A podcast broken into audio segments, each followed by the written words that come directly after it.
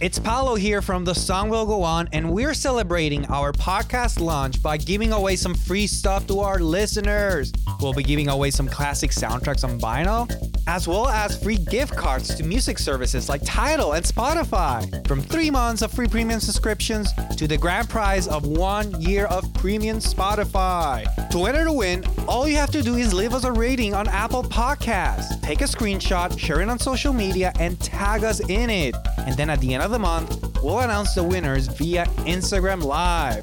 Not only can you win some great free stuff, but you also help us grow our podcast and make sure that not only the song will go on, but the podcast will go on. And now let's start the pod. On today's episode, search your heart, search your soul. And when you find this pod, you'll search no more.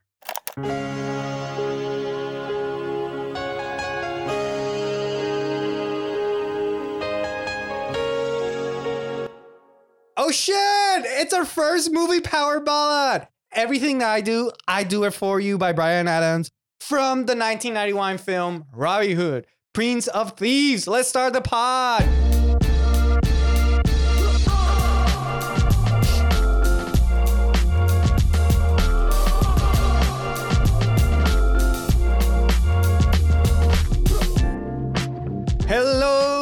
And welcome to the Song Will Go On, the podcast inspired by the songs, inspired by the motion pictures.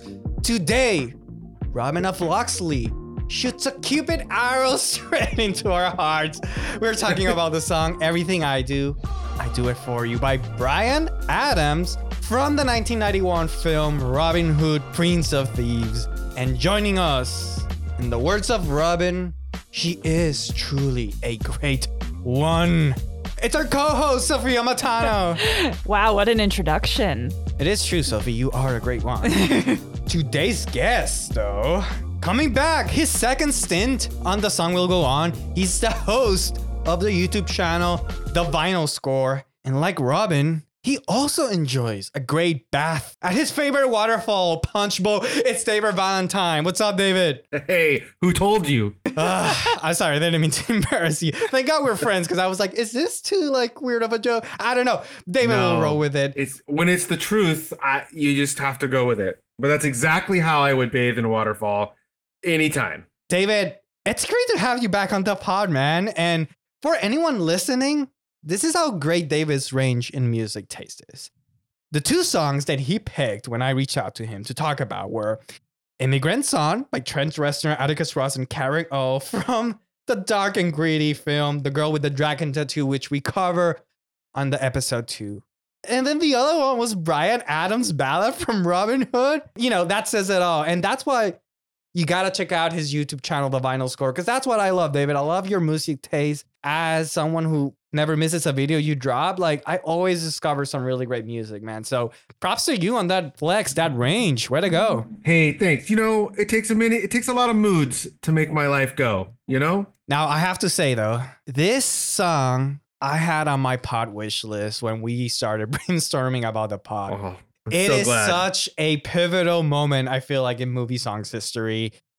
And I have so much vivid memory of it. As a kid, watching this song become such a huge hit. I think it's a quintessential movie power ballad, which actually is a really great subgenre of movie songs and one that we'll definitely cover a lot, I hope, in this pod.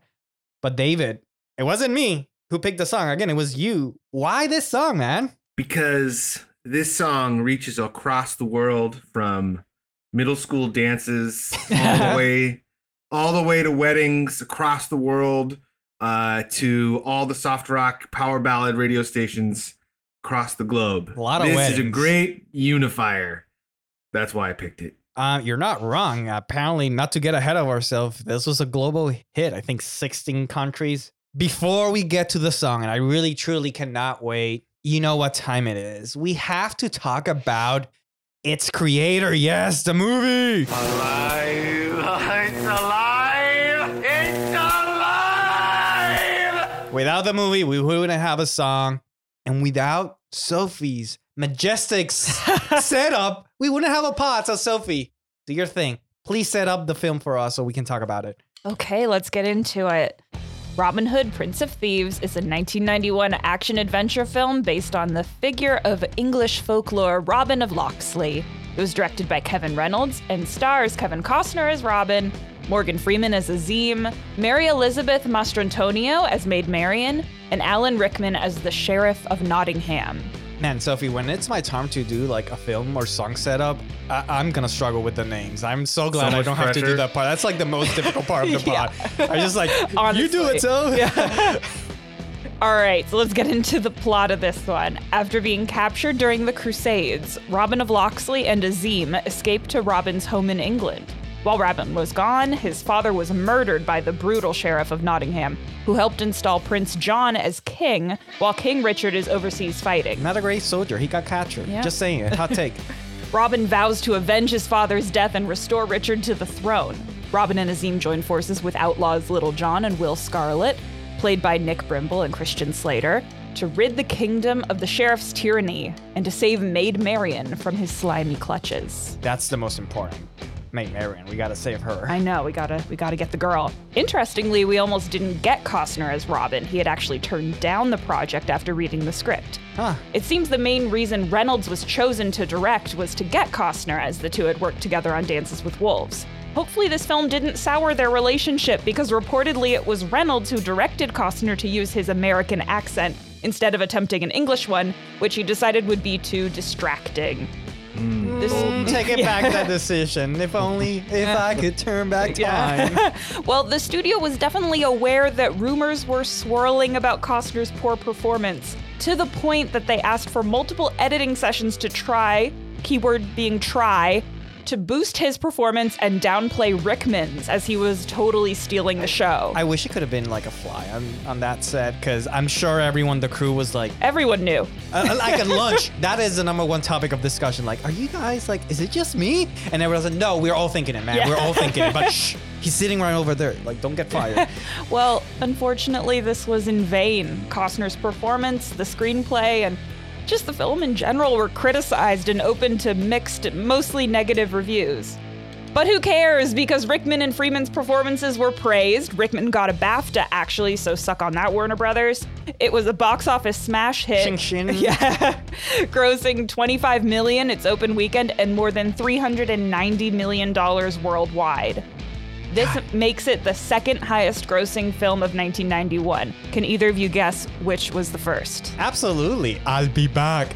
Just T2, man. James That's Cameron. right. Our That's boy. right. My was boy. Terminator you don't care 2. about Jim- James Cameron. Terminator 2, Judgment Day. This is such a lucky film to be number two grossing that year. Like, what a way to overachieve. Well, you know what? This was a great year for movies in the top 10, actually. Three of my favorites are three, four, and five. That's number three, Beauty and the Beast. Number four, Hook. And number five, The Silence of the Lambs. Wait, this made, first off, amazing three picks. Yeah. Those are also some of my favorite films. But this made more money than Silence of the Lambs. Like, Yeah. What it did. the and hell? Hook, Like- Hook made more money than Silence of the Lambs. It might be the rating. It's a a good PG, PG 13 versus R. Sure. I was petrified of the Silence of the Lambs poster in Blockbuster. Like, I wouldn't even Oh, yeah. look near it. I would like, I'm not going in that section, that poster. I, I was like six years old, five I know, years but old, you were kind of like, I want to know what that's all about. I, I- oh, that's the thing. Also, like, I do want to know what that's all Yeah. about, but I'm not gonna go in that section. I'm just gonna stay over here. Okay.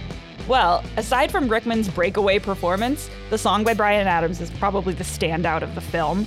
But since we can't talk about that just yet, let's discuss the movie. I'm very eager to hear what both of you have to say. We couldn't do a discussion without your setup. Thank you so much, David. The spotlight's on you. Let's start with you, man. What's what's your connection to this film? Like, I I, I know that you picked the song, but did you also pick the film? I definitely would pick this film. This film came out when I was like 10 years old. Uh, prime, prime time for me. I was all over this. It made me wish I was, uh, it made me wish I had a bow and arrow instantly. I wanted to be an archery expert. Uh, perfect adventure style movie for me. Also, Did you ever Um, accomplish accomplish that dream, archery? I I did try. I did try. It is very hard. It is a hard skill to master. But yeah, I, I mean- definitely tried. Not according to this movie. If you're a peasant with no skills, it only takes you a quick montage montage to be like, let's go and like turn this. Well, what is it called? Like I don't know, government or tyranny? Like what? What did they have? I, I, yeah, I told them they're trying to overthrow their tyrannical government Yeah. for sure. yeah. I think for me, my montage just didn't work out. I was the one in the montage that just kept fumbling, and I never you, made you it just to the focus on the half waterfall, montage. on the bathing waterfall. Yeah, I- You're yeah, just like, ah, exactly. that's my that's my strong suit. No, exactly. No, it had a, it was probably a mix too. Like when we had a certain amount of VHS tapes in my house. This is doubt. This was one Great of them. house. hmm Thank you. So it, it had a lot of replay value. It was also one that was deemed really okay for me to watch. So when I had kind of the green light, I just I just really abused this one. And uh, I know we'll talk about music in all all ways, but I love the music throughout this film. And in every aspect of it, I think the music's really, really, really. Oh fun. yeah, I, I also, when you're 10, I, you just don't notice things like bad accents. The film worked perfectly for me. you know, it was great. Sophie. I feel like when you're ten, that's exactly what you would have noticed. Bad accent.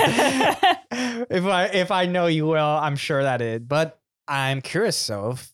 Have you ever seen this film before the pod? Not before the pod. I I have. Were to you say. aware of it? Were you aware of it? I was aware of it. yeah. mostly because of Robin Hood Men in Tights. Me too. Yes, I saw that knew, first. I knew that it was a parody of this, but I never quite made it to seeing the the original. Spoiler, way Wow. better film. I'm just gonna say Wow. it. Robbie, Pre- you know, It's pretty a parody's better than the original. Yeah.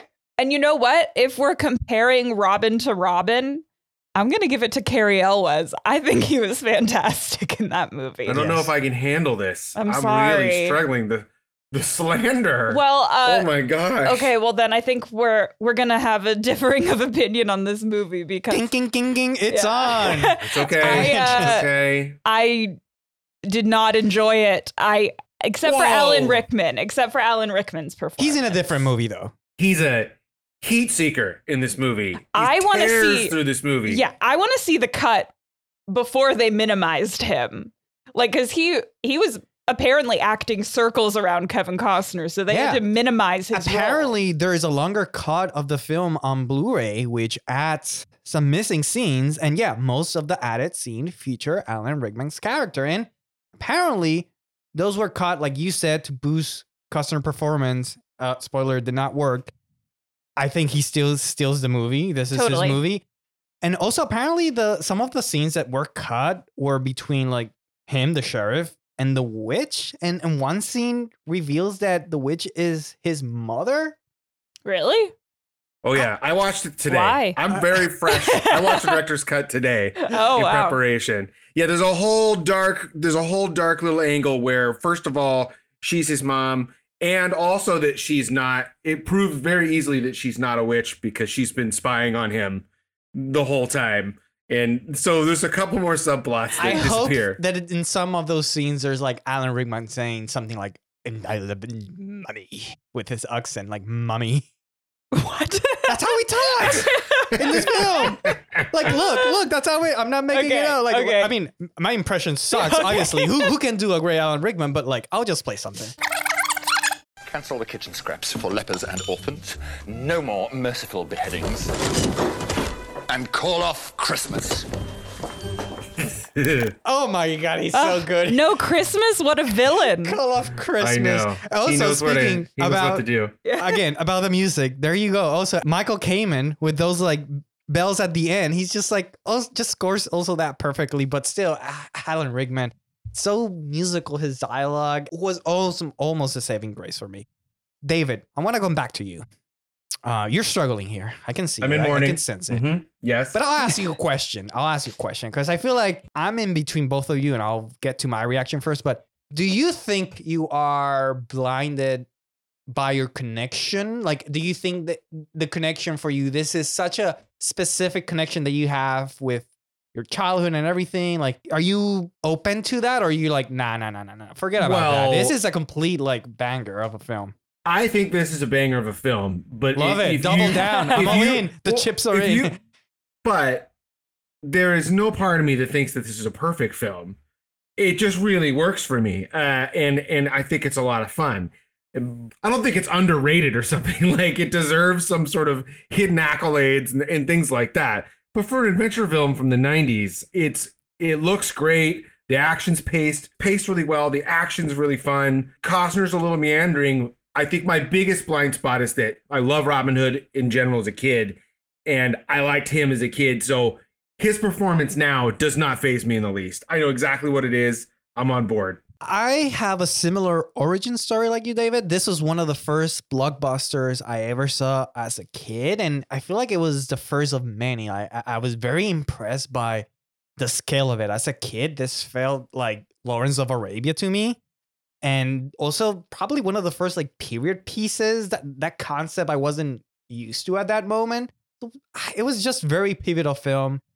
I always had a relationship with the film because of because of Michael Kamen's orchestral score, which if you're a film music, this is kind of really high up in in Hall of Famer moments for a composer. But researching for the pod, man, this really went down on my estimate.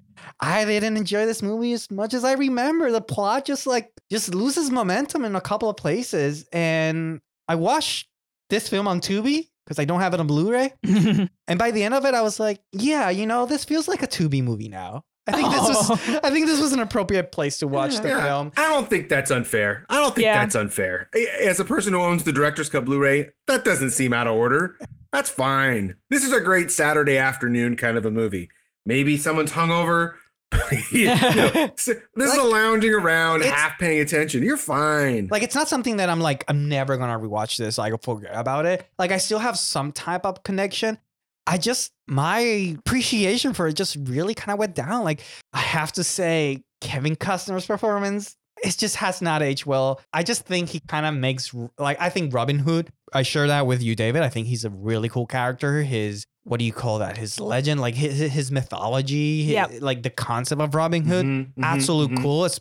You're a kid, it's the coolest. I honestly think he makes Robin Hood lame in this movie. I'm just gonna jury exhibit A. This is English courage. I couldn't stand him in this movie, and I'm out, I'm I'm okay with Costner. I'm a fan of a lot of his work, some of it, but I just I just couldn't help the gap between Alan Rickman and how much I was enjoying that. Robin Hood's too much. It's too good of a character to sort of be this. I do think there's plenty of um, poor choices around kind of white savior yes, glorifying the crusades angles that that are we can get to that in, in some of the, the sections that that have aged uh like milk. Oh, there's a You know, session. there's a session. there's that a whole smells chunks of it like milk. that. Like it has Exactly. aged horribly, and we'll get to it. in some ways, right? Well, We'll get to it. We get to it because I have some thoughts about his his friendship with Azeem too, uh, that that kind of go in the favor of it. But it, you know, I wouldn't it's- even it's touch all- that. I wouldn't even touch that, and you can you still have a feast there of how it's aged poorly. But first off, let, let us get to it. Rating of this movie. Do you guys know what the rating of this movie is? Thirteen would be my PG guess, but maybe 13, I PG. think. Yeah, how is a movie where the entire climax is a murderer trying to rape a woman PG 13? Like, what the? Also, apparently, to be PG 13, the only adjustment they did was a cuss word from Christian Slater. That was it. That was the thing they were like, yo, yo, yo, yo, it's, you're, you're going way overboard here. So it was gonna be No. R, but Christian Slater swore, so they just took out Yeah, he said, a, Okay. he said a F word. the F. And they were like, you, you- like, Yeah. you tripping. We can't. Like, PG 13, you got to take that out. yeah. No problem with everything. I think it's rather bloodless in its violence. You know, It I is. think it's it's pretty cleverly, you know, the the cam the, the cuts before the chops and the and the things like that. Not that it isn't also traumatic to see, you know, a half dozen people in nooses. You know, that has its own kind of trauma. But for the 1991 goggles you can put on, I'm not surprised that that that it slid through and that they were more concerned about somebody dropping the f bomb. Yeah. For the bloodlessness of the violence and then some of the moments of humor, I- I think that this movie just sort of had a tone problem. Oh, the end. And then like the- that, y- that, yeah. that rape climax, whatever. It's a humorous thing. It's they like play it for they laughs. play it for laughs, and yeah, things age poorly. It is what it is. Things age poorly, but a lot of things age poorly here that just kind of like ah, you know. no, sure, and and um, there were moments where the movie was demanding me to take it more seriously than I felt like it was taking itself, and then there were moments of comedy. So I was just sort of struggling to where am I supposed to be emotionally while watching this movie? It's hard to believe any of the following. One that is this the best Robin Hood movie? Like we haven't had a better Robin Hood movies. 1933's Adventures of Robin Hood is I, I like that film actually, but I don't think that's in a lot of people's mind. It's, it's probably because of my enjoyment of the film music that I revisited that. But like, there's not a lot of people dying to see a 1938 film. Is that an Errol Flynn? yes? Okay, that's well, Errol the- Flynn that's obviously a classic, but I know that there is also a Russell Crowe Robin Hood. Ooh. No, oh, it's Never saw Yeah, it. that- It's a tough watch. no, it's, it's not as fun. Yeah, I'm giving it to the Fox, the Disney version. I'm- oh yeah, I forgot Yeah. about that. Well, forgot it's about- definitely less problematic. I guess what I'm trying to say is, looking back, David, you and I agree. We both we we love the the character Robin Hood. It's a fun Robin Hood. When you when I f- took a step back and look at Robin Hood filmography, is this the best Robin Hood movie? Dang! Like we I'll have say, I'll say the ultimate version hasn't been made. God knows they've tried. That's the thing. They've tried to do a good Robin Hood movie, even recently. I bet there's a half dozen in development at all times. You know that they're, they're trying to kind of make happen. Maybe this gets the award for best Robin Hood movie, but that would have to be excluding the Robin performance, in my opinion. Like I said, I'm still giving it to the Fox. Um, but let's talk about Kevin Costner for a second, because there is a certain subset of the population who, at a, at a certain time, would say that Kevin Costner is the hottest man who has ever graced the earth. Yes, I've heard that. And Yes. I'm He had a prime time. Yes. Sure. And while he is handsome, I will give him that. And I say I don't get it. Like he's he's a better actor than this. I don't really get the like laid back, like mullet flipping Yeah. attitude. uh I do think his hair is a problem in this. it's a big problem. I think, I think that's. I mean, if you if you set the accent problem aside, which you know, I, I hear conflicting reports on he wanted to do it and he was told no, or if he s- was sucked at it, and you know, or whatever. But the hair was fixable. The hair was You definitely know, fixable. We could've could have made gone period. choices. Yeah. hair and makeup department were like, thank God he's doing that accent. No one's gonna notice the shit we did with Well, his hair. Because okay, so he has a mullet, I guess, to look cool in '91. But Maid Marian has that. Her hair does not do her favor. Yeah. What is the direction here that we're going in in terms of accuracy?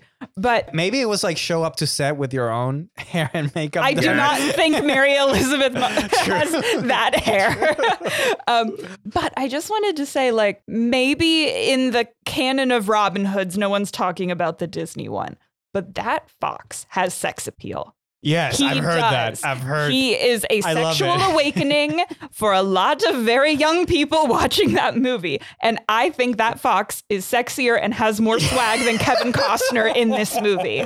oh, that's so funny. I don't think is- it, I don't think he'll get big arguments. No, this is the that. hill I will die on. I think even when he's even when he's dressed up as a lady fox, I think people find that Yes. he's oh very Oh that fox is very accessible in that movie. Yes, he is. Whatever you're into, Robin can do it for you. the funny thing is, I would argue also as a kid, Marion falls under that category. Marion Oh, is hot. really? The Disney Marion, yeah. See, I, I wasn't sure because she had that kind of weird veil thing on. when she blinks with her. With oh, her- the blinking. the blinking, I was like, Sure. the Whoa. eyelashes. well, Yeah. You connect to a good point though about the Disney version too, is that he, you know, that version is far more charismatic and funny and charming yes. than this version I think is intended to be. I think this version is really leaning into this person is spoiled and learning something throughout this story about being closer to to an even foot with people from the country he's from. The other version in Disney is is far more entertaining in that in that capacity. Uh, I will say though, on the sex appeal front, I really appreciate that we just get like a full Marion spying on him, like a total horn dog while he's naked. We don't objectify men like that in a lot Yeah, of that's movies, true. and I appreciate it. Sure. that is good. Good point. Well, there's also a plot point, okay? Yeah, and she got to true. see all his scars from his torturous years of um, inappropriately invading uh, Right. the Middle East, but but she saw all of those all of those scars. The true he's the true victim. Finally, can we get back to a white guy being the victim? Yeah. Oh, just took takes so long in this movie. Well, as a young white kid living in suburban areas, this was my this was one of my first exposures to to somebody from the Middle East, uh, in the character of Azeem. And I did learn, like I learned that they pray to the east, that they pray Yes. at certain times of day. That like there were some things and that I learned, and I remember asking my parents to be like, hey, what does it mean to be Moorish? What's a Moor? So for that, I am grateful that I learned a lot about Islam through that and and some pieces like that. And it showed him in a positive light for the most part. I think there's a couple moments where they use race as a joke that I think, of course, with the blind character where it, it falls flat, etc. But I remember thinking that that was really cool to see.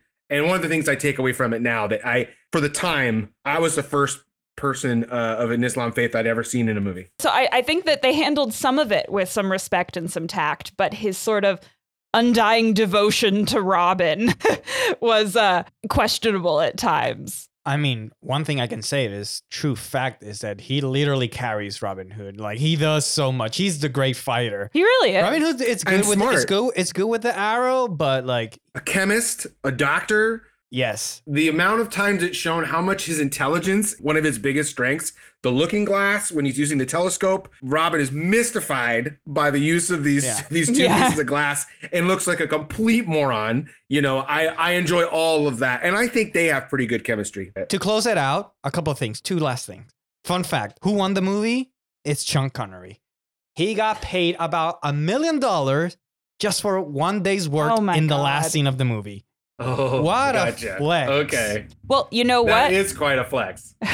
anecdote on top of your anecdote. It was originally supposed to be John Cleese, but then the director was like, he's too funny. We're doing Yeah. a serious art film here. We need Sean Connery. Yeah, the minute John Cleese shows up, people are going to be like, they're going to be quoting Holy Grail immediately. Yeah. There's no way that And that Sean would Connery fly. was like, I read the script. This is shit. But for one million dollars, you know, I'm only 15 minute drive away. I'll show up. My runner-up winners are will be always Alan Rickman and uh, Michael Kamen, who did the score. I think that those two are like Yes. the most. hi- They're the high watermarks of this entire of this entire film.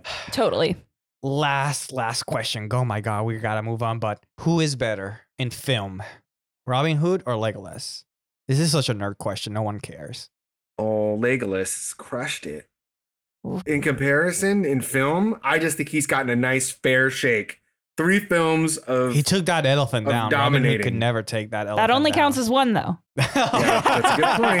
It's got Good you point. there. I think the Hobbit films bring him down just a hair. Yes.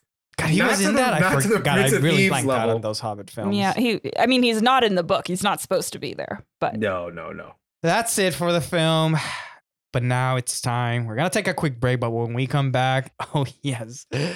Everything we'll say, we'll say it for you. It's time for the power ballad, the main event. Let's go.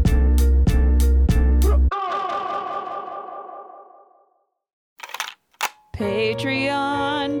Every now and then we need a little support to help make the podcast go on. Patreon. Support us. And in return, we'll give you all we got.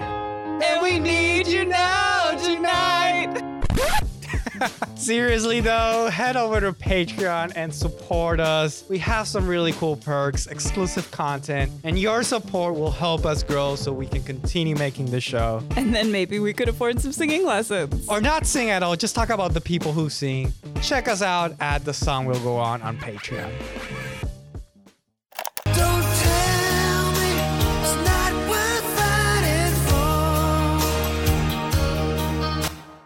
We are back and we are ready to deep dive into the song of today, our main event. Today it's Everything I Do, I Do It For You by Bryan Adams from the 1991 film Robin Hood, Prince of Thieves. We have so much to talk about, so I'm just gonna go straight to you, Sophie. Please. Yeah, there's a lot to cover. Get us on the way. one. All right, I'm going to take you back to 1990 in the midst of the marketing movie song trend, and Robin Hood's score composer, Michael Kamen, needs a rock star to adapt his love theme melody into a soundtrack rock ballad. You might recognize Kamen's work with Pink Floyd, Queen, Eric Clapton, Aerosmith, Jon Bon Jovi, Tom Petty, David Bowie. He conducted the S&M album by Metallica and the San Francisco Symphony.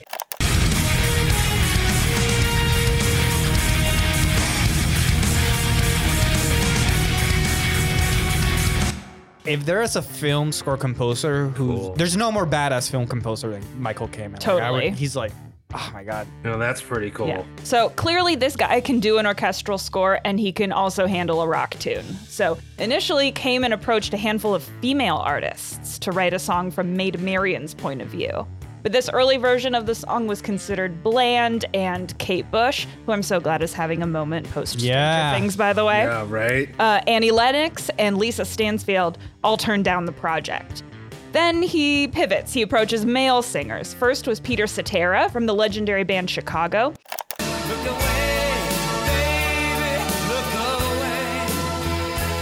And he wrote a song for the movie, but it was rejected because Kamen thought the vocals needed a rougher sound. I can see that. Yeah. That's not, Mm-hmm, not too hard to imagine. Kamen is quoted as saying, I write sweet melodies, and sometimes they need someone to deliver them with enough authority to make sure that you don't fall asleep. Sweet, sweet indeed. He that is true. He does have some amazing romantic themes. Well, enter Bryan Adams. It's been some time since Bryan Adams' 1984 album Reckless, but it had featured hit songs like Summer of 69 and another movie soundtrack song Heaven from the 1983 movie A Night in Heaven.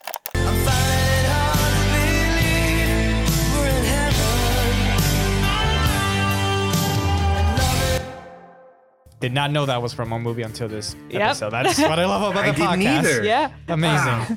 Adams recruited legendary rock composer Robert Mutt Lange, who had just had a Great global name. hit with Def Leppard's Hysteria. Can't stop this feeling. So Adams drew inspiration for the lyrics from a line in the film where Robin asks Marion for a favor and she replies, I'll do it for you. Not for the poor people or the cause. For Yeah. you, you hot. Yeah, not the you hot cause. stuff. Yeah. We almost didn't get the, the version of the song that we have today because producers wanted the song to have instrumentation similar to Robin Hood's era. Oh no, God no. Yeah, so because of this, the song was played during the credits instead of during the film. I'm not exactly sure what the producers intended with that request, uh, so I guess we missed out on some mandolins and lutes. Uh, but it's probably a good thing they went with the power ballad version because the song was a massive success worldwide. It topped the Billboard Hot 100 for seven weeks in the US and then stayed on the top of the UK singles chart for 16 consecutive weeks, and it still holds the record for the longest uninterrupted run ever on that chart. I saw a comment online in a blog that someone said, My buddy went to jail for a nonviolent crime when this song came out. It was number one. He got out of jail and he, then he was petrified to find oh out that the song was still number It's one. still there. The single has sold over 15 million copies worldwide, making it Adams' most successful song and one of the best selling singles of the time. Kamen and Adams would team up again in 1993 for another movie song from a period adventure movie, All for Love from the Three Musketeers.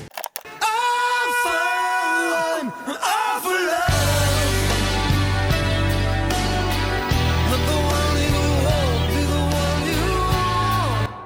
Sorry, I, I- I- I was just your head shaking my head because it's such a future episode. Love that song. Spoiler. Let me start over. no, we can keep it. Keep it. Keep it. Keep it. Keep it. So sound off on our socials if you want to hear us cover that. Uh, but now we're here to talk everything I do. I do it for you. Even if you don't hit us on a social, we are talking because I love that. But anyway, Yeah. David, let's start with you. I'm curious. What is your connection to this song? Like, is it on rotation? No. Oh, come this song is not on rotation. well, it's kind of like I because it doesn't need to be. It- one of the songs that's played was played so much when I was in middle school and on that it's a song I have a lot of affection for, but I don't need to hear it. I don't need to put it on a mix necessarily or something like that. But it's a song that I've cycled through like a love, hate, and then back to appreciation for because it was really, really overplayed. Like I mentioned in the intro, um, that this lit up middle school dances for years, and that is no exaggeration. Like this was played in any romantic setting oh, for like 10 years of my life. This would be near it, you know, in some capacity. So there's a time where I was like, this song went from the end credits gem, you know, as a kid, to an unbearable, not cool power ballad when yeah, I was in cool middle school, it. high You're school. like, to now, it's like come back full circle into something that comes on that that I have a lot of affection for. I'm not necessarily pulling over to dry my eyes while I drive, but I I have a lot of affection for it. Sophie, Paolo? you had not seen the movie. No. You've heard this But you knew song. this. You heard this song. 'cause I it's did know the impossible. song. Mm-hmm. What do you think? It is six minutes of pure cheese. And sometimes you're in the mood for But that. I mean, is it like great, like oh my god, cheese or Kraft cheese? It's a Kraft American Oh, no, single. Yeah, it's a Velveeta. yeah, oh, It's a it's real- Velveeta. I'm sorry. yeah, yeah. I actually was What? I think probably given the time frame when I started listening to popular music, I was more familiar with the Brandy version of this song. What?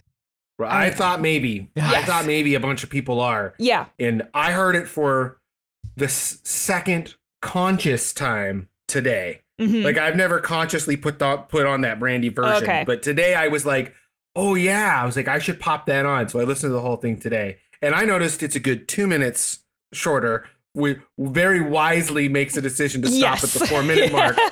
No, it's true. Everything I do, I do it for you. Yeah, yeah. Sophie, wait. Do you like the Brandy version, or are you just like aware of it now? I was aware of it at the time. Oh, oh, sorry. Yes, yes, you're aware. I it wasn't my favorite Brandy song.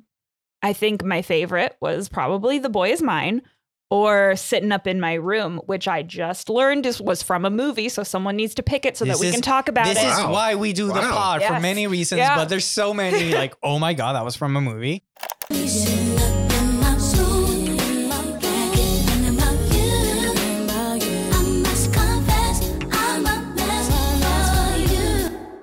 being more aware of that version, but I'm very familiar with uh, Bryan Adams' voice, probably from Summer of '69, mostly. Like that's always Sure. on the eight- '80s hits radio station. Another mom voice. Yep. That moms love. Not my mom. Your mom was Meatloaf Bat Out of Hell. My mom's two Okay, picks well, are James Taylor and Meatloaf. I gotcha. I had to listen to this song a lot to prepare for this podcast. And I think I liked it less and less with each oh, Sophie, repeat say listen. no. Say no. I'm sorry. I think that's an appropriate body body response Yeah. to this. I talked in the film that it was like a pivotal film because it exposed me to a lot of things. This is one of the first songs that introduced me to the concept of a hit song on the radio. As a kid, Hmm. this was everywhere. I remember being like, this, it's the same song, and I'm hearing it all over. Every time I get in the car in the back seat, I'm- I Oh, hear it like this is thing. This is like a very parenthesis, but something that broke my heart doing research for this. I used to think again because this had my strong connection for this was as a kid. I used to think in the lyrics this song had the word dinosaur in it. I, I thought it was like Oh. na, na, na, na, dinosaur, Don't tell me it's not worth dinosaur. Doesn't it broke my heart to find out? I was really into dinosaur back then. Was it like had- your post Jurassic Park? Yeah, I was. I had, I had such fun You memories. Like, this oh is- man, it's like, and then I'm like Oh, no. doing research for this. Like, there's wait, dinosaurs nowhere. Anyway, This isn't an ode to the Jurassic period. Like know, what I- happened? You know what? That's what this movie was missing.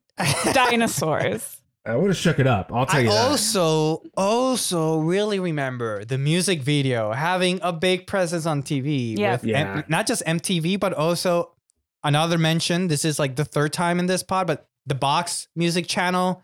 Only on the box. Music television. You control. always on rotation. The music video had your like your average movie song formula. It was like mixing the artist performing with the movie clips and something I learned, which I love, by the way. This video has almost been scrubbed from the internet. I couldn't find it. Really? I could only find it on Facebook, some person's account. The original features Bryan Adam in a forest singing. Of course. We need that on the internet. We this is pop culture moment. We need pop singer making a fool of himself in a forest for a movie to get that paycheck. This is what movie songs, music videos can do. We need it. We Yeah, are owed that. Considering how much play that song got then and still has on Spotify now, you'd think that it would be somewhere. I always think this song's video, especially, has a real VH1 vibe. yes. And, and that, yes. that may be kind of a dead concept. Some Right. people will be like, what, what's VH1?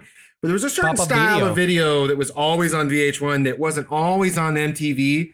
This has got a real safe the VH1 B sides, vibe. B sides of music It's a little softer, a little more romantic, maybe. You Yep. know, I could. This was uh, probably played all the time. That was a VH1. pre Flava Flav VH1. yeah, yeah, yeah. This is a different era. Right. That, that was appealing to a different, a different audience, maybe. By the way, research, internet research. Apparently, the original music video, the one with Bryan Adams making a fool of himself in the forest, was directed by Julien Temple. Hope I pronounced his name right. Which I didn't know of him, but apparently he's a documentarian and music video director who's known for his work with Sex Pistols, David Bowie, and Rolling Stone. And if you're asking Wow. us- yourself, why is this guy directing this video? Why did he agree to this? Apparently, it was shot walking distance from his cottage in a town called, I, I'm sorry, I'm butchering this, but Quantox?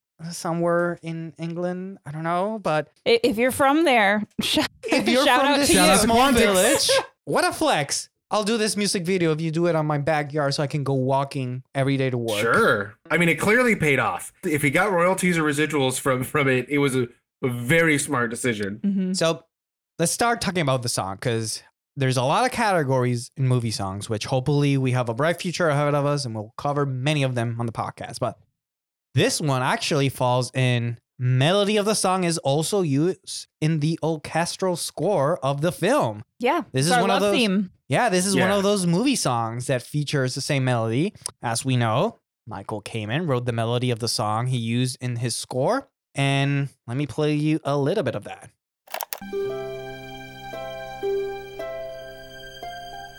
This is the score. Michael Kamen. Sweet, sweet melody as he writes it. Mhm. I I do think that's one of my favorite parts about this, though. Uh, you know, going back to it, is that it is connected to that to those moments as the as their as their love theme. Um, I do think that's a neat neat aspect of it because I don't think that's always true. And it's hard to kind of these do. pull out songs. it's it's hard to do. Like it's hard to for film melodies don't always translate to pop melodies. Like right, right. there's some amazing example. Here's a, an amazing example. Every night in my James Horner wrote the melody. Our namesake. Or can we say yeah, our name inspire for our name? But just to show you how hard it could be, same composer, James Horner, a not so good example.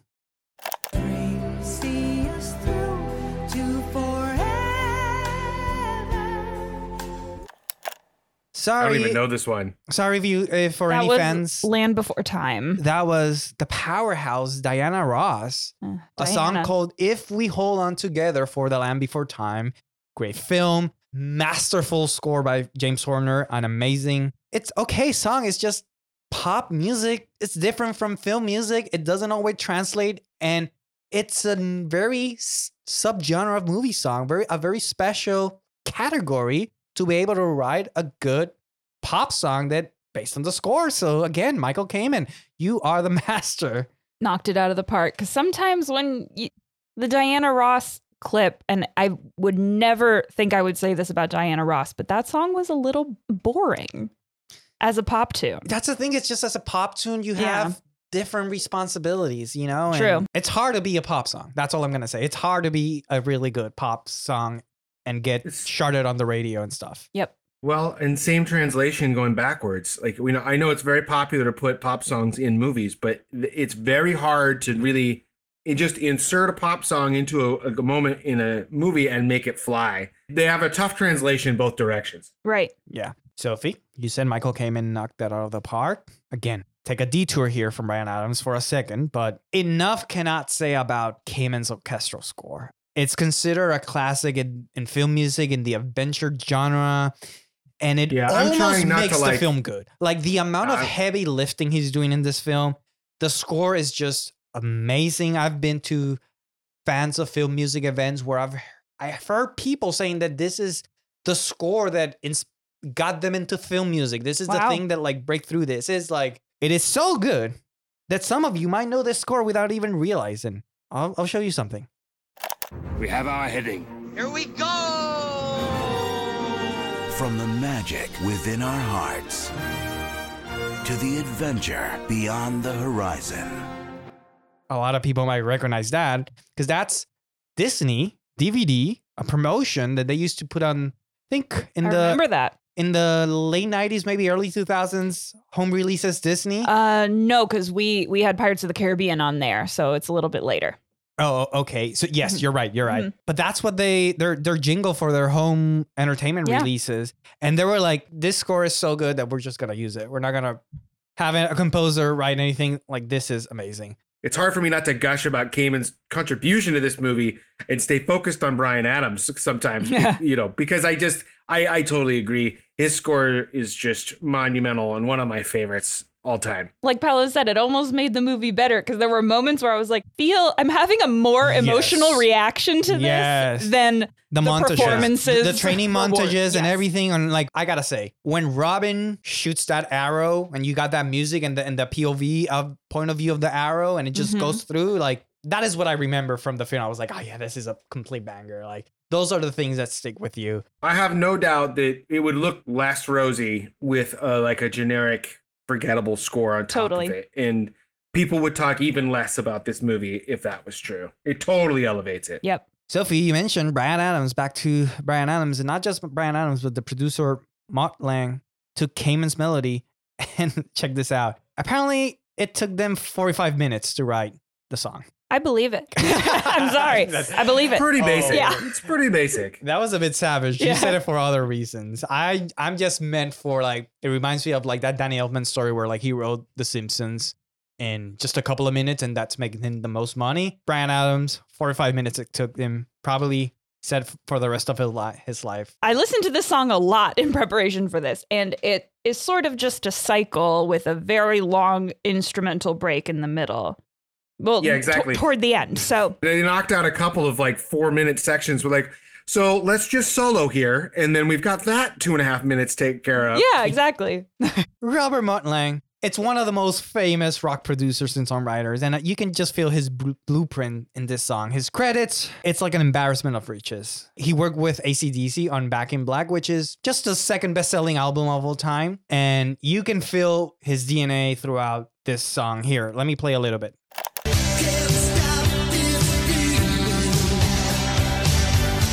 Am I stretching? No, I get it. way. Totally. Yeah. Totally. No, that I get it too. I was thinking about pour some sugar on me too from that Def Yeah, Leppard. Hell yeah. I, I had that was the music that I listened to a lot as a teenager in my early twenties. I was really big into like '80s pop, hair metal, and hate all of it. Well, any respectable hair metal band had a power ballad because that's where they're gonna make a bunch of money. True. But this is why I feel like one of the things I love about this song it's power ballad. I've mentioned that before.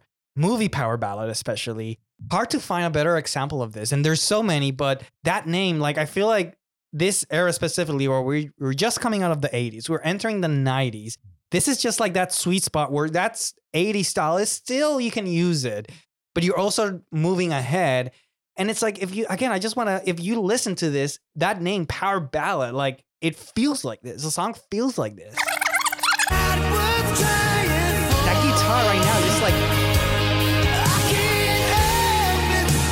It's also in the vocal styling too. Eh, Yes, yes. I do have to say, like, I really like the texture that Bryan Adams bring. We're gonna have a lot of power, power ballads in our pod and in movie song. This is like a very rich subgenre, but this one just feels extra special for me just because of the instrumentation and that sweet spot of that transition period. I I think too, it's an important moment because things are about in the rock world, things are about to get a lot rougher.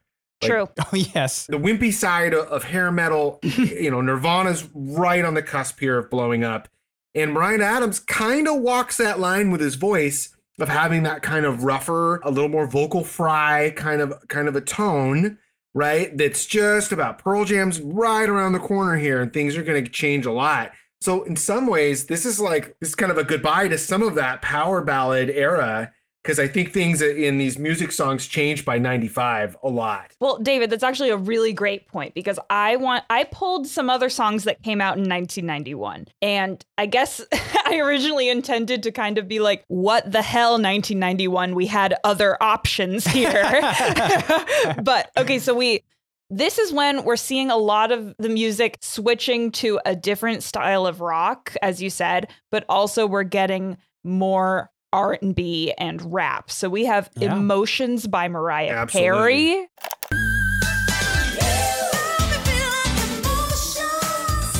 Absolutely. absolutely iconic. We have Losing My Religion by REM come out this year. That's me in the spotlight, losing my religion. I Want to Sex You Up by Color Me Badd.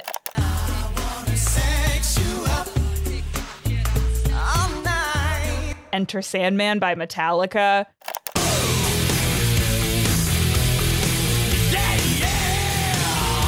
OPP by Naughty by Nature. Like, Get out with OPP. Yeah, you know me. Get out with OPP. Yeah, you know me.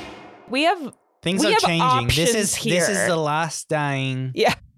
moment, I should say. L- That's the word, but for this instrumentation. And man, they they sure went out riding high in the sunset. Yeah, for what, me. what a way to go. They went out with a bang. Exactly. He was charting for forever, but Yeah, they mean, sent their spokesman up front and they said, lead, lead us into the lead us into the sunset. So, Right. yeah, because you know, bands like Poison, you know, things like that, that they did not make it into the 90s well. Not until Rock of Love did did Bret Michaels get back back on the on the airwaves. Crawling his way back to to notoriety. What is the, the person I do a great impression of? Daisy. Daisy. From, yeah. From Rock of Love. Yeah. Support us on Patreon if you want to hear my Daisy impression. It's very specific. you mentioned about the pauses, and I have to interrogate you because Yeah. you mentioned it in a negative way. But I love the pauses in this song, and pauses I mean this. Oh, the piano comes in. It's not over. The song's not over. We're still gonna keep going.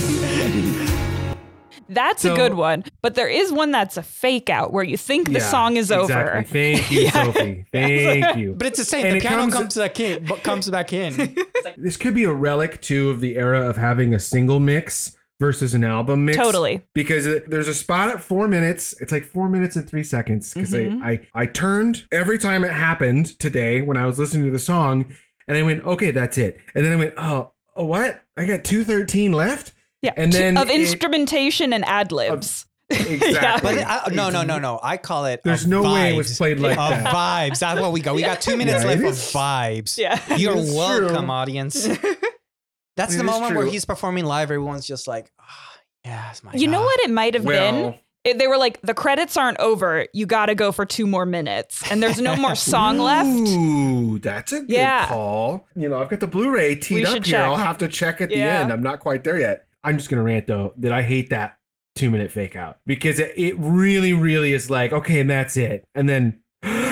And it's like no no no no Yeah, no. yeah. you stopped. You stopped. Yeah, So- you don't get to then- start again. no it's, yeah yeah yeah. Especially with it kind of being so meandering. They never get back to the chorus in the same way. Hmm Man, we have so much to cover here on this pod, but I need to talk about something very important. Is Bryan Adams the goat of movie songs?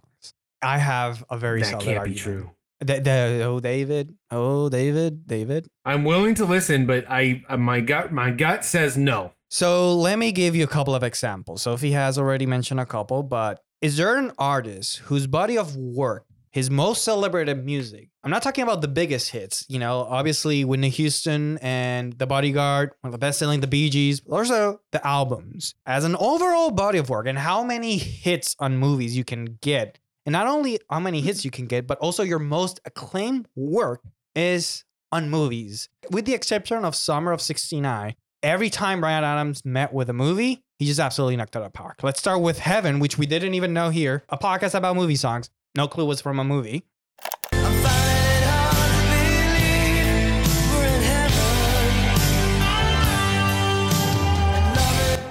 Amazing song, great hit.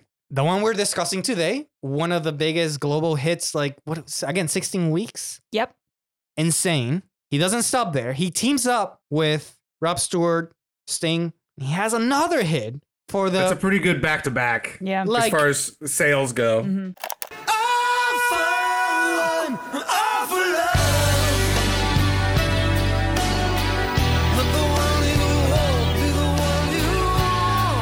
That song is just pure chaos. Great chaos though. It's all great of them. chaos. It's all of them at 100. great chaos. It, it's definitely taking all the things that they just that they laid out with this song and saying, but what if we times it by three? Yeah. and, and, and and it's kind of audacious. And this song was also very very big, but I don't think it's as big as uh, everything I do though by far. No, definitely. No, no. But he doesn't stop there. You I could end it there. Three huge songs and movies. Mhm. He teams up again with the team from this song. Michael Kamen, Robert Lange. They have another hit with Have You Ever Really Loved a Woman from Don Juan de Marco, 1994. To really love a woman, to understand. All ballads. King of Gotta King of ballads. deep inside. Sophie is like nodding her This head sounds- like, oh, I- This sounds uh, like a guy who's well ran dry, and he's like, you know what, I'm gonna have to keep doing. See if I can make more more movie ballads. blasphemy, David. Blasphemy. This was a I, that's hit. fine. The only person who I can think of who might top Bryan Adams would be Kenny Loggins. That is that's a thing. That is I'll finish the Bryan Adams argument. Okay. This was such a big hit. This was early night 91. Cataclysmic hit that I feel like you can argue there were movie ballads before that. He did not invent that form. But this being such a big hit, you can argue that he sends a trend that lasts literally a whole decade. 90s are ruled, no matter if it's an action film, whatever it is, movie ballad is the language of movie songs. We have Kiss from a Rose, I Don't Want to Miss a Thing, My Heart Will Go On. Huge, huge ballads, 90s.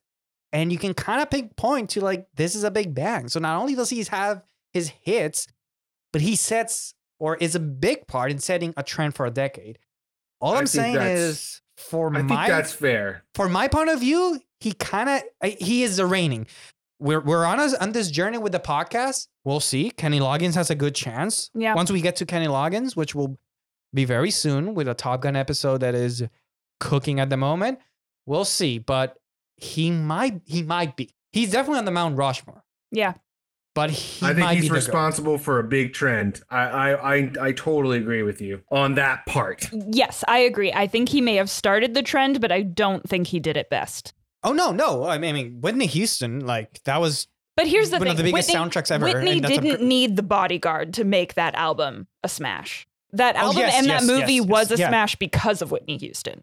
For the sake of argument, I'm I'm just gonna give you this. His batting average, he's been at bat a lot. hmm I mean, we, we did an episode on Sting, had a lot of opportunities in movie songs. Does has not have a hit that's not as great as Bryan Adams' hit. It's not an easy thing to do. It's just like I don't know. I'm It's this weird perfect storm of things that happen, and and great artists like Sting have not achieved it. And I'm gonna go back to necessity. Is that Sting didn't need to because Yeah, he true. was banging out things True. like Fields of Gold. Bryan Adams uh, uh, was not creating these memorable records after a certain period in his life. So he's like, I think I need another movie here to kind of keep, keep myself in royalties. I totally agree. Sting was saving it for his albums, and I think he phoned it in a little bit on the all movie right, all right, all right, songs. all right, all right, okay. I'm uh, honestly again chime in, audience, social. Like I really, this is a really interesting argument. So I touched on it a little bit earlier with Brandy, but this song has been heavily covered. Yep. Yeah. Going back to Brandy, would you be surprised to know that this song has very recently had some new life breathed into it? oh, I would. Well, on TikTok, there was a trend going on using Brandy's cover, the, the instrumental beginning of Brandy's cover.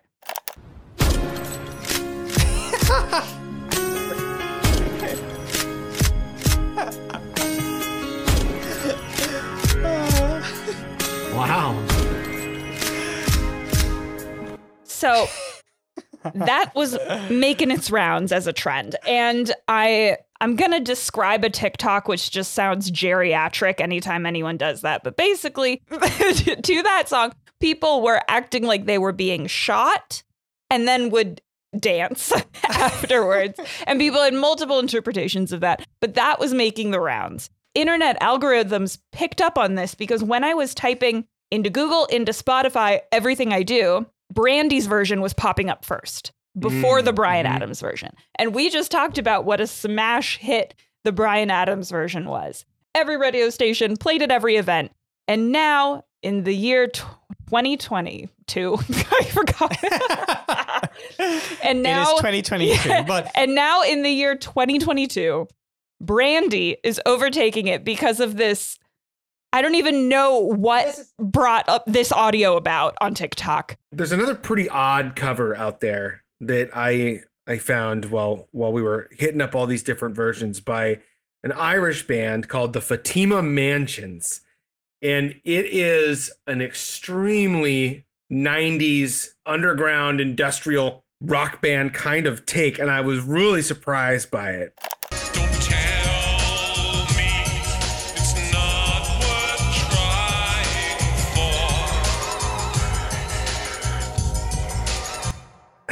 Wow. What what even like what music genre would you call that? Like mushroom Well- music?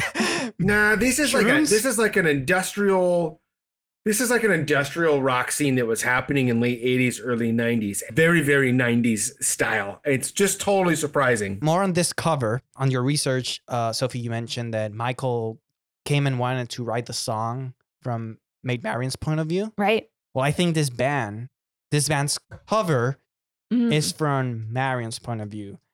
You make me crazy. I haven't had an orgasm, you jerk. Look into your heart. That might be from Alan Rickman's character's point of view. This isn't my favorite cover though. Favorite cover of this song is this guy.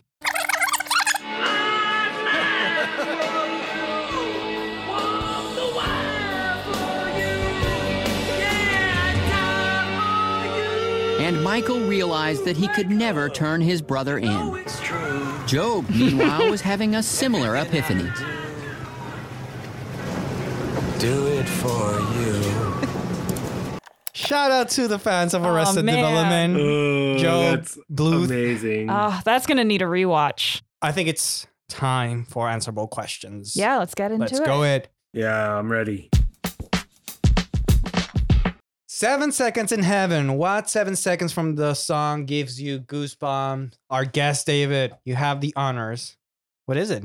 I'm a big fan of a bridge, you know, Yeah, of a the good song that really Yeah. builds up to that chorus. Uh, that's one of my favorites. In fact, it's hard to make it just seven because you give that whole 25 second Right. bit to crescendo. Whew, I think that's my favorite part of the whole song for sure.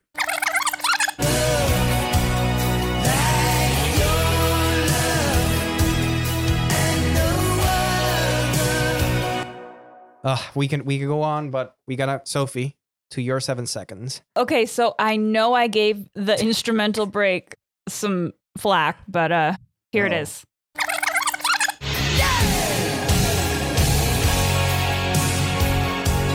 Vibes. Yeah, I mean that guitar is pretty cool. I don't. I mean, like d- the seven seconds that give me goosebumps. I don't know if that happened in this song, but I think my ear was craving something different because again, this song a little repetitive. So when we got to this part, like I was like, oh, okay, I guess I like that guitar. Oh. That's it. You guys are not seeing the true gem here. There's a moment in this Oh, song where enlighten us. there's a moment in this song where it's pure goosebumps, and I'm just gonna play it. I'm I'm just gonna say it'll probably cause goosebumps just a clip. Ooh.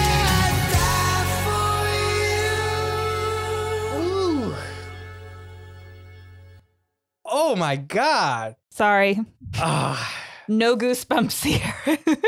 no goosebumps, but Yeah. ah, it's a good that's a good moment. sure. In the construction of this song, that's a pretty good moment. Favorite lyrics. Moving on. Favorite lyrics, David.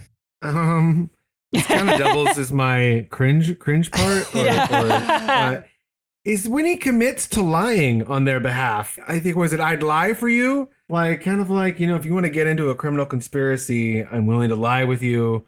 Uh, maybe we can do some theft, and all in the sake of, of love. That's my favorite lyric because I, I think that's a really terrible basis for a relationship. That reminds me, there is a Fifth Harmony song called Down. And there is a lyric that goes, There ain't no kind of situation where I wouldn't cross a line for you. FBI interrogation, I would get up there and lie for you. That seems like it might be admissible later too. Probably. I don't think it's wise. I just don't think it's yeah. wise. I mean, that that's just the depth of this relationship. exactly. So, do you have any favorite lyrics? Again, like I said, this song's a little repetitive. I'm a lyrics person. Paolo, you're a total melody per- and music person. I'm a lyrics person. I like it when lyrics get really specific. This song stays at the surface, which is fine. Mm-hmm. So it was sort of hard for me to pick a standout lyrical moment.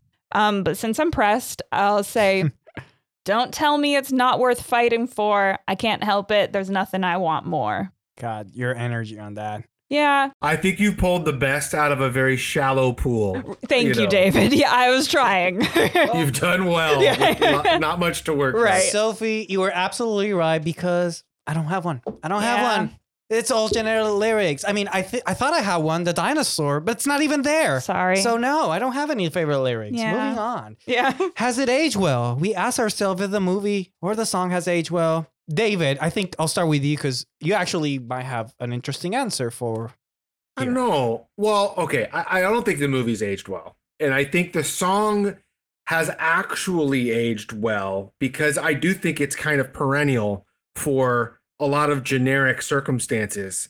I think it will remain a classic in quotes uh, because it will be in weddings. It will be in all of these kinds of settings that need that kind of song. You know, it's going to be there for folks. So I think the song is aged pretty well in those regards. I will say, after this experience, I don't need to hear it for another five years. I, Oh, I, got added it to my playlist. No. Uh, well, then you No. are a sadist of some kind. But you know what I mean? I, I think it will have it. It will live on well beyond this, well beyond the film itself. It totally will. I'm not sure if this one. I don't think the movie has aged well, and the Oh, song. for sure, no. I, I don't think that the Bryan Adams version is really here to stay that much longer. Like I think that the generations of people who are going to be playing this at dances and weddings are probably aging out, and other songs will take its place. But I can't deny that the Brandy version just had a remixed audio on TikTok. So who who the hell knows? Oh, you guys are so wrong. Uh, well, the film has has not aged well, but the song absolutely. All those covers. Looking back at what it, the ripple effect it had on movie music and that genre and the trends, and also a negative that the lyrics are so generic, but also doesn't date it. I mean, only the instrumentation, even if it's just a relic. I don't know. I think I think it's age okay. It's age okay. Um, underrated or overrated? Is the song or movie underrated or overrated? David. I think the song is overrated. While I think it will live on, multiple listens, it devalues quickly. If you, I challenge our listeners here to sit down, listen to this three times in a row, and then consider what life is like at that third spin. Now, there's other big classic love songs that I think you would get through the third time and say this is still a beautiful song. So it will last and then it will crash. So it might be a little overrated. I just like this song. I disagree. I don't think it's the song is underrated or overrated. It's just it's okay.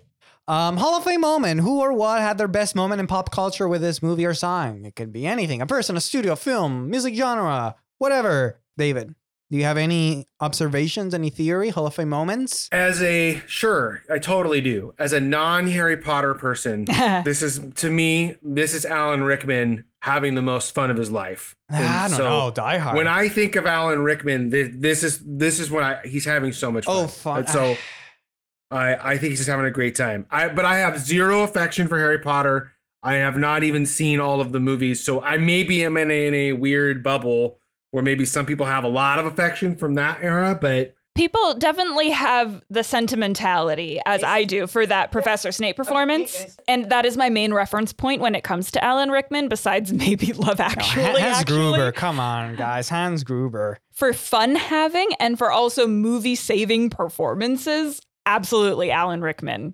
Hall of Fame moment for bad hair. Ooh, I mean, a mullet for Robin. you stumped me with that. Maid shit. Marian's hair. Ooh, It- yes. D- Damn. is Maid Marian's hair period appropriate? that has to be the only. But then Robin's isn't. So like, why do they look like that? I'm just Right. Quick no brainers. Bryan Adams, his biggest hit. yeah. Single, Sure. like has to be. Like this is what people probably know most of him, I think. I mean, tune for It- tune, I like Summer of '69 better. That song feels a little bit more timeless than this one does. Well, Michael Kamen, Michael Kamen, I think this is Hall of Fame moment for him. I think this is his like most beloved and celebrated film score. Yes, score. Yes. Remix. Which of today's current artists or band would you pick if the movie came out today for the song? David, do you have an option? I'm gonna pick somebody I love from a band that isn't around anymore, but there is a, a band called the Walkmen. Hmm. Uh, Great name. and there is a guy in, in the singer from it. His name is another great name. His name is Hamilton Leithauser. And he Awesome has a- too. Really cool voice. And I think he could do a nice ballad like this. And maybe also make the instrumentation spark it up a little bit. Go put on 1969 by Hamilton Leithauser and listen to him kind of croon.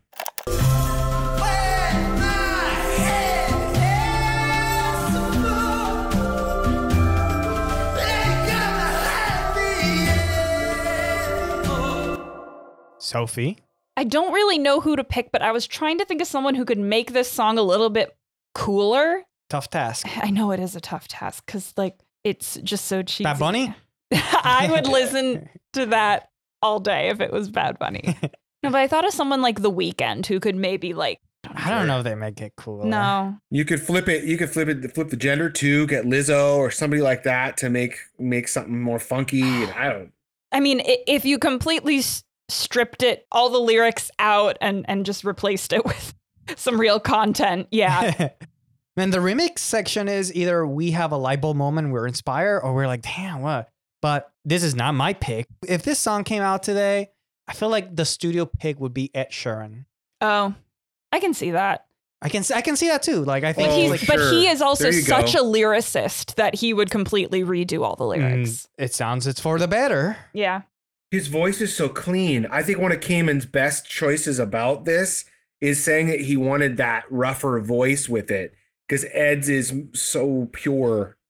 You know that tone is is pretty clean to me. WTF, a moment from the movie or song you think might have needed a second opinion, David. Well, I'll start with the song. I just the second the, the whole last two minutes. Just just wrap Yeah. that up. Wrap that up or make your solo like 30 seconds longer and, and let's just land this bird. Yeah, David, totally agree on all those points. As far as the song goes, if they had landed it, if they had brought it back to a chorus and made it just like bombastic at the end, it would have at least justified that instrumentational break. But uh, yeah, it, they just, it just sort of peters out after that. There's not really a reason for the break. So I'll give it to that for the song. My pick is from the movie. And it's by Azeem, Morgan Freeman's character. He fucking slashes a horse in the face when fighting. He gets that sword and just like absolutely like dashes this horse across the face. I remember watching it. I was like, holy man, what like the horse? Like, why would you do that? Yeah, the horse doesn't know what it's doing. To be continued, should we revisit this movie and talk about other songs in the soundtrack? I can do us all a favor. No, there's no, there's another song, but nothing worth talking about Yeah. it. So no, we're not gonna come back to this Yeah, there's nothing left to be discussed, and I'm glad. Will the song go on? Will the song live on and continue to be part of pop culture, David? I'm going to say yes because people are going to remember the love between Little John and his wife Fanny, and they'll see that this song's really about them because they true were really the best true love Yeah. of this whole movie was uh, Little John and Fanny. Oh, I don't know if it will. At least not I mean, the Bryan TikTok Adams is giving it live. What are you talking about? Yeah, but the Brandy version and the part without any lyrics. Like the first time I heard, I saw that, you know, someone using that audio, I didn't even connect that it was this song. It took a couple, you know, repeat viewings to maybe be like, oh shit, that's the brandy. Everything I do, I do it for you. I think absolutely. I think it's a classic ballad. There's so I mean, a preview to what to come in the YouTube comments, but it's clearly moving on in a certain context. With that said, Sophie, YouTube comments. What did we find online? What's the chatter about this song? As you said, like the video's hard to find, so there's not a lot of YouTube comments, but let's get into it. Never ignore a person who loves you, cares for you, misses you. Because one day, you might wake up from your sleep and realize that you lost the moon while counting the stars. Ooh, wow, this one's really personal. Is that what happens in this song? I don't think that's what the song is about. No, this is Yeah. somebody.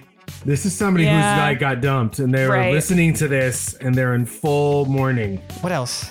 No bad words, no nudity, no fake acting. Pure talent plus meaningful words plus true performance equals legend song. Okay, so so they're Stop. celebrating That's the fact that there's no nudity. There is and- a you see Kevin Costner's butt in this movie. So there's a But little Yeah, Yeah, are are they they talking talking about about the the music movie or the video song? or the movie? Yeah, like why I would think- there yeah, be nudity maybe- on like Bryan Adams not gonna be naked on the waterfall with his guitar? that would have made it. better. for sure. Yeah. I'll tell you, it's it's always makes me laugh too. Is that when people was like there was no nudity, but hands were cut off and horses were slashed in the face. Yes. and you know, But no just, just good old fashioned violent filmmaking. No buts, though. Thank goodness. Okay, last one. This song is the our song that brought my husband Richard and me together. We heard it separately before we ever met, and we both knew that this was the love we had waited for our whole lives. This is the love. I'm telling you, Well, th- this is why this song's gonna live on. Yep.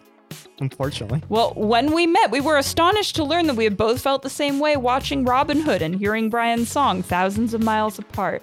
Only six months later, we met. Then, roughly two years after first hearing the song, we were married, and this was our first dance at our wedding in 1993. Wow. Yes. Uh, Exactly. Now, this also, though, you can tell from this comment, you know how old these folks are, right? Well, exactly. Because right. they got married a couple years. So this is they got married like 93, 94. Okay. Uh-huh. So these are the Kevin Costner moms out there who were, who knows, 18 to 25 when this movie came out, were maybe swooning over over KC, and then got married right after that. Yep. Something tells me Richard has somewhat of a mullet-like haircut. I Like- like hope Robin so. Yeah. Also, He's I, like not only Yeah. the song, he's like, oh, you look like having Great Costner call. From, I also feel badly for those wedding guests because did they have to sit through a six-minute first dance? if you I invite, bet long. they do that four minute version. Yeah, I bet they- hopefully. They, they, cut a couple unfortunately, that. while this comment is nice, it kind of makes this song feel like the Wayfair of movie songs. The Wayfair movie. Yeah, I don't know, That's like, fine. uh, but I like it. I, I and I'm not gonna say it's guilty pleasure because if you like something, you like it. It's not guilty. It's not a thing. I like this song, but that's a wrap for today's episode. Um, David, thank you so much for coming back on the show. It was such a blast. Thank you for Oh, picking this song. anytime. I, I love. I love. This has been a lot of fun. I do this anytime. And please check out again. Cannot say more about Davis' musical taste. And if you check out his YouTube channel, The Vinyl Score, you'll be grateful. You'll discover a lot of gems, even in on the remix section. Like you had some, you always have some deep cuts, man. So check out the vinyl score. Like it's really fun. Sophie, as always, thank you so much for your amazing work on the pod, on the episode, your research. This was a fun one. Thank you guys for tuning in. Please follow us on our social accounts Instagram, Twitter, at The Song Will Go On. Also, our website, thesongwillgoon.com. We cannot wait to catch you again on the next song. We're going to continue this journey. Let's see if, Bryan Adams gets the throne as the GOAT. We'll see. Let's go. We have so much to cover. See you on the next song. The Song Will Go On is written, researched, and produced by Sophie Matano and Paolo Grassini. Theme music is composed by William Russell. Consulting producers are JP Lee and Jonathan Fisher. Recording, editing, and mixing by Sophie Matano and Paolo Grassini.